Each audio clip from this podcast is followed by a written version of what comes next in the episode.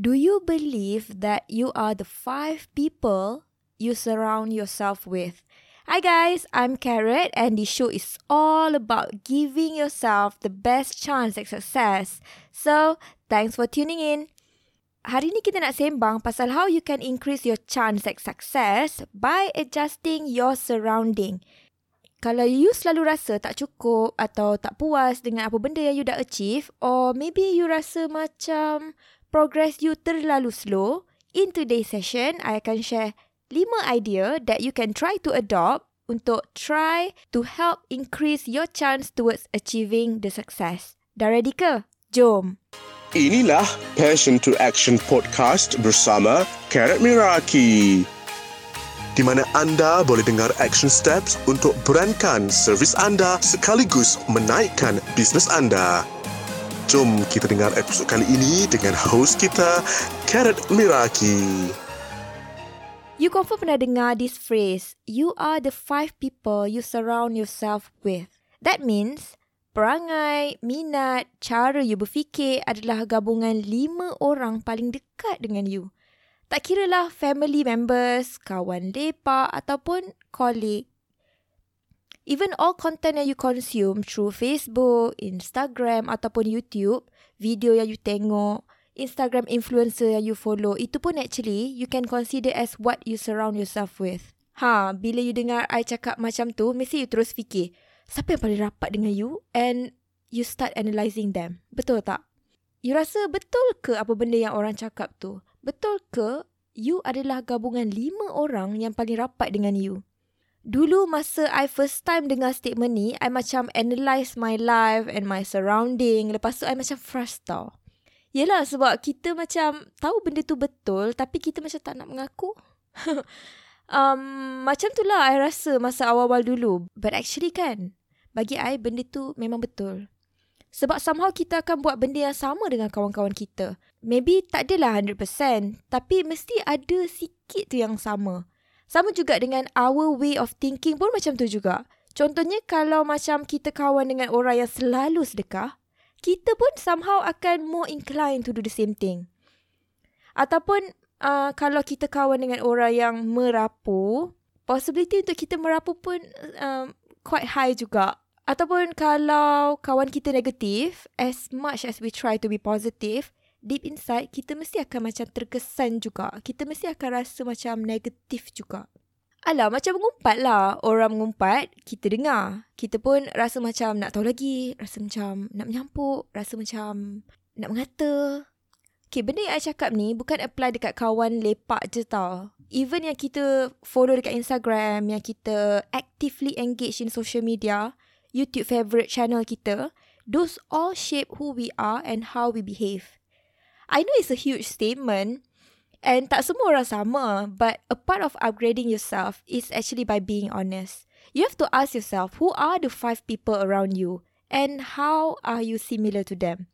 Sebab bila you fully acknowledge that, barulah you akan tahu the necessary step that you need to take to make sure that you can start making adjustment. Okay, the first of five ideas that you can try to adopt to help increase your chance towards achieving the success is by analysing your social media surrounding. Dekat social media ada macam-macam orang, macam-macam jenis content and I rasa kadang-kadang kita ni macam tak perasan tau that we are the one who choose that content. I mean, you follow makeup channel dekat YouTube ataupun beauty influencer sebab you suka makeup. Kalau you nak belajar makeup ataupun sebab you suka tengok orang makeup if you wanted to dress up better, maybe you can follow lifestyle influencer ataupun YouTube channel yang post about fashion stuff, handbag you must buy, accessories you must have. It's obvious, we follow strangers on social media because we like something about them. Ataupun we want something from them. Betul tak? Dulu I pernah follow ada seorang founder skincare ni. Dia ni cantik sangat. So I follow dia sebab dia ni memang lawa. And another thing, dia pernah post pasal her struggle before dia reach dia punya success in her business. So, I rasa macam nak support her journey lah somehow. Tapi kan, over time, I rasa macam the content she put out makin lama buat I makin tak seronok. I personally memang tak suka orang show off. Sebab I always feel like um, if you share the good thing, you should always share the bad thing as well. Macam memanglah orang selalu cakap Instagram ni macam highlight reel. Tapi tak tahulah, it's just my thought. So kalau orang tu duduk memanjang, upload gambar barang, gambar rumah, gambar bag, I automatically akan turn off sikit. Sebab kan bila I tengok benda-benda macam tu, dia akan buat I rasa macam tak bersyukur sikit. Dia akan buat I rasa macam uh, kurang suka diri sendiri somehow. So I rasa benda tu macam tak bagus lah. It's very unhealthy. Then I finally realise content dia yang I used to like, I don't enjoy them anymore. So you know what I did? I unfollow. Simple je kan? Sometimes rather than just scroll cepat-cepat, post yang keluar dekat feed Instagram you sebab you tak berminat ataupun malas nak consume the content, apa kata, delete je lah apa benda yang tak bagi apa-apa benefit dekat you. It's not worth your time to even scrolling them away. So in social media, bagi I rather than following influencer yang ada bad attitude ataupun giving off bad vibe, kita patut follow orang-orang yang bagi value to us, bagi something to us. Tak kisahlah dari segi entertainment, knowledge, fashion tips, cooking channel, funny channel. It doesn't really matter as long as we are actually getting something in return and of course benda tu tak stresskan kita. Now, the second idea that you can try to adopt to help increase your chance towards achieving the success is by analysing your physical surrounding daripada your peers, your colleague, kawan lepak ataupun kawan-kawan office. In every chapter in our life, daripada tadika ke sekolah, ke universiti, ke kerja, kita akan jumpa ramai sangat orang. And you're gonna meet a lot of friends along the way. Then over time, bila kita move forward to another chapter, maybe only a few yang ikut kita and the other will be on their own journey. That's okay. People grow. I dari kecil, my parents move around a lot sebab ayah I cikgu marah. By the time I dah jan 6, I dah pergi empat sekolah. And by the time I was 17, I've been to 8 schools.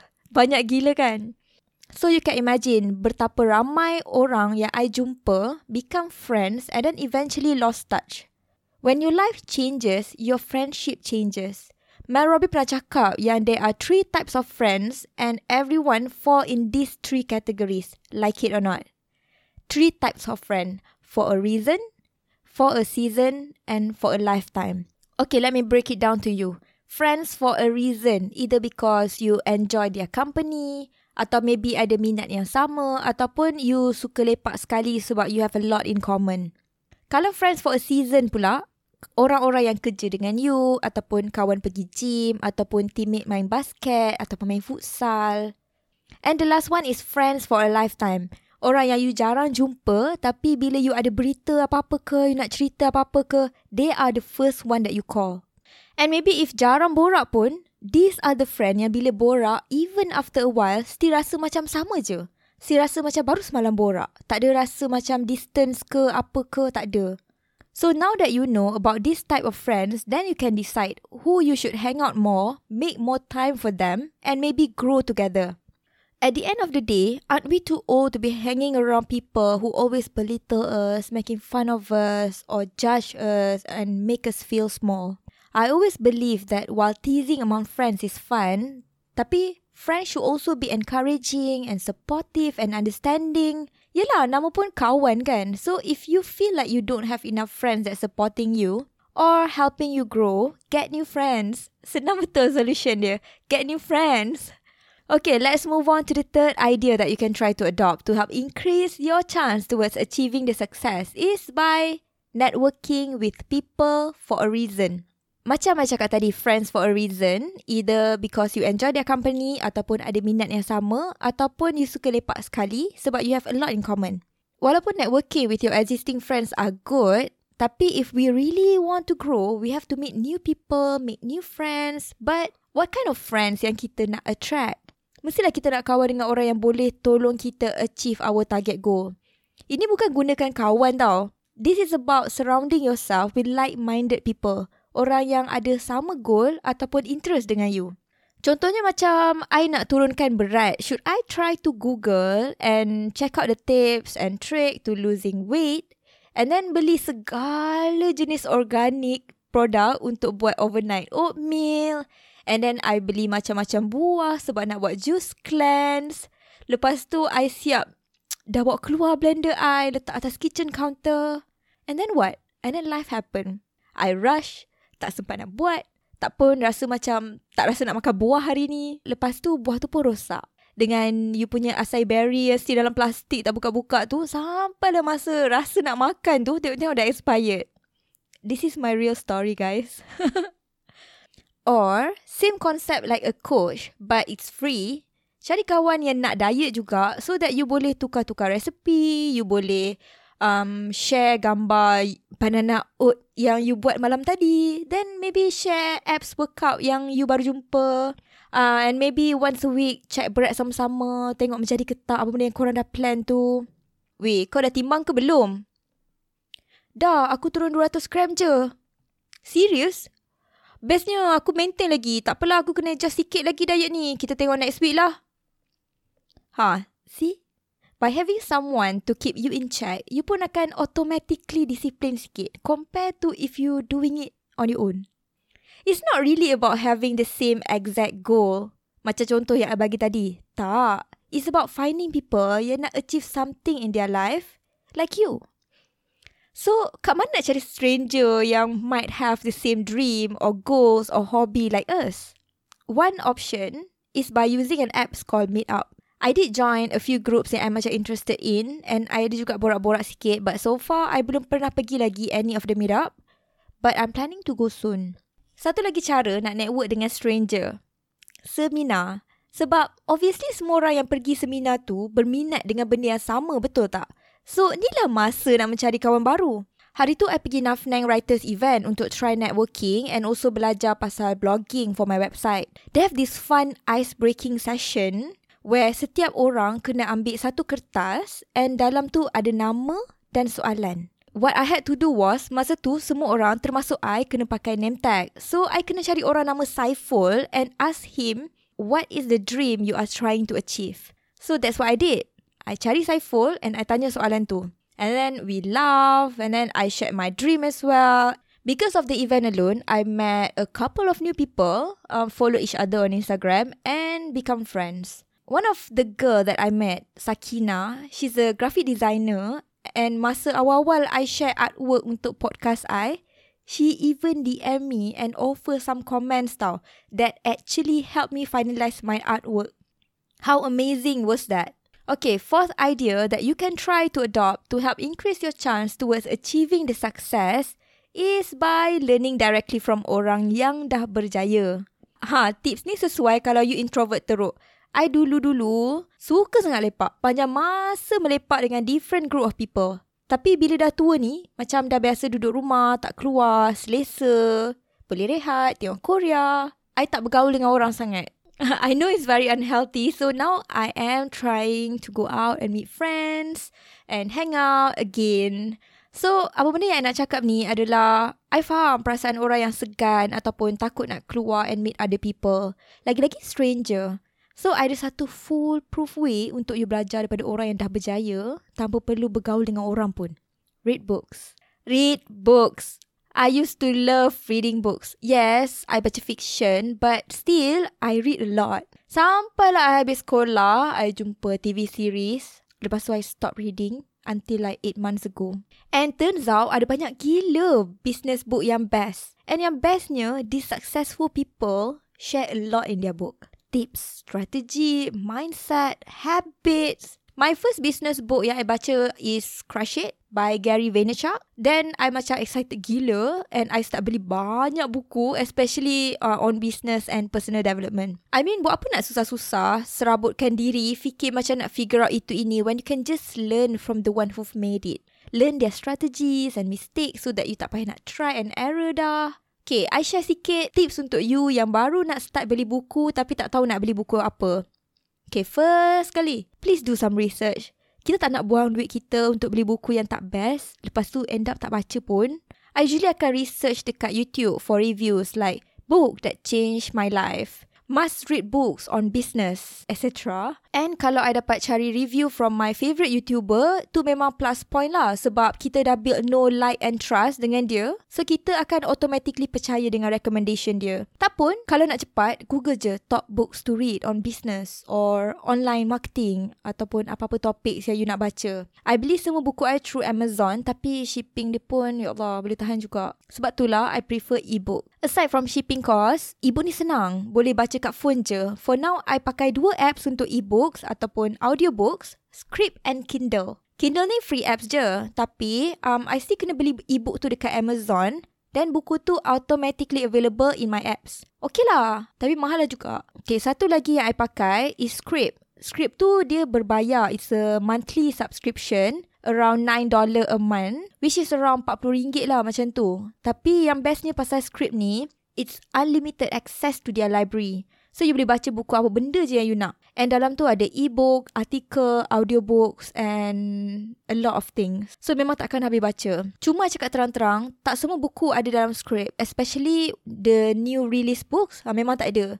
Tapi it's still worth the investment sebab sampai sekarang I still tak habis baca lagi buku-buku dalam collection I. And usually if I tengah drive, kalau I tak dengar podcast and I drive jauh kan, I akan dengar audiobook. Senang dan cepat. Okay, so the last big idea that you can try to adopt to help increase your chance towards achieving the success is by learning from online courses. Bagi I, is the best way to learn. For those yang tak tahu pasal online course, basically macam kelas biasa cuma dia online. And usually um, online course ni dia lebih fokus untuk tolong you achieve a specific result. Ini bukan macam university where you have your syllabus and then you have to go to classes, you have to learn everything so that you can do well in your test and then get certificate. Lepas tu bila you kerja, you may or may not need that knowledge buat penat je belajar. Lepas tu last-last tak guna. No, no. Online course is all about specific result. So, usually kelas online ni dipendek sikit lah tempo dia. The cool thing about online course, you pilih apa benda result yang you nak achieve. Dekat overseas, dah banyak dah orang create online course untuk bantu orang achieve different kind of result. Daripada marketing class, beating Instagram algorithm, becoming a blog boss, macam-macam. So instead of you belajar satu broad field macam marketing, you boleh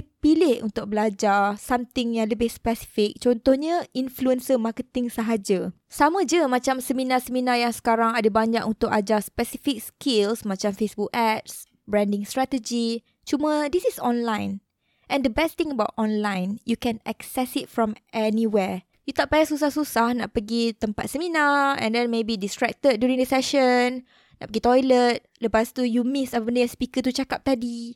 Online course, you boleh pause. And satu lagi yang I suka pasal online course, it is yours. That means bila-bila masa je you boleh tengok video tu balik and redo the works. Kalau kelas physical, you kena harapkan diri sendiri untuk ambil notes, kena harapkan phone sendiri untuk ambil video. Bagi I memang banyak advantage online course ni sebab itulah one day I pun nak jadi online educator and I want to help people untuk build their own online courses as well.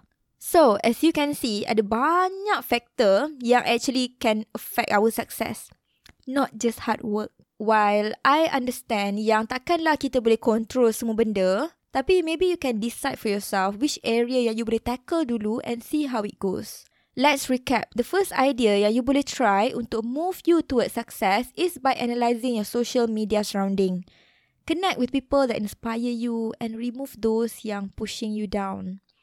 The second idea is analysing your physical surrounding daripada your peers, colleague, geng lepak, Same thing, start cari kawan-kawan yang sama-sama support you naik. Yang nombor tiga adalah bergaul dengan orang dengan sebab yang betul. Orang yang sama macam kita yang perlukan encouragement, perlukan support and maybe nak achieve benda yang sama dengan kita. Okay, yang keempat, kalau nak berjaya cepat, surround yourself with successful people. Kalau tak ada, cari. Kalau malu, baca buku yang successful people tu dah tulis so you can learn directly from them. And last sekali, belajar daripada online course. Sebab dia pendek, senang nak habiskan and so much better compared to physical class. There you have it. I hope you enjoy today's session. Thank you so much for spending time with me. I hope you join me in the next week's session. I cannot wait to hang with you again next week. Bye for now.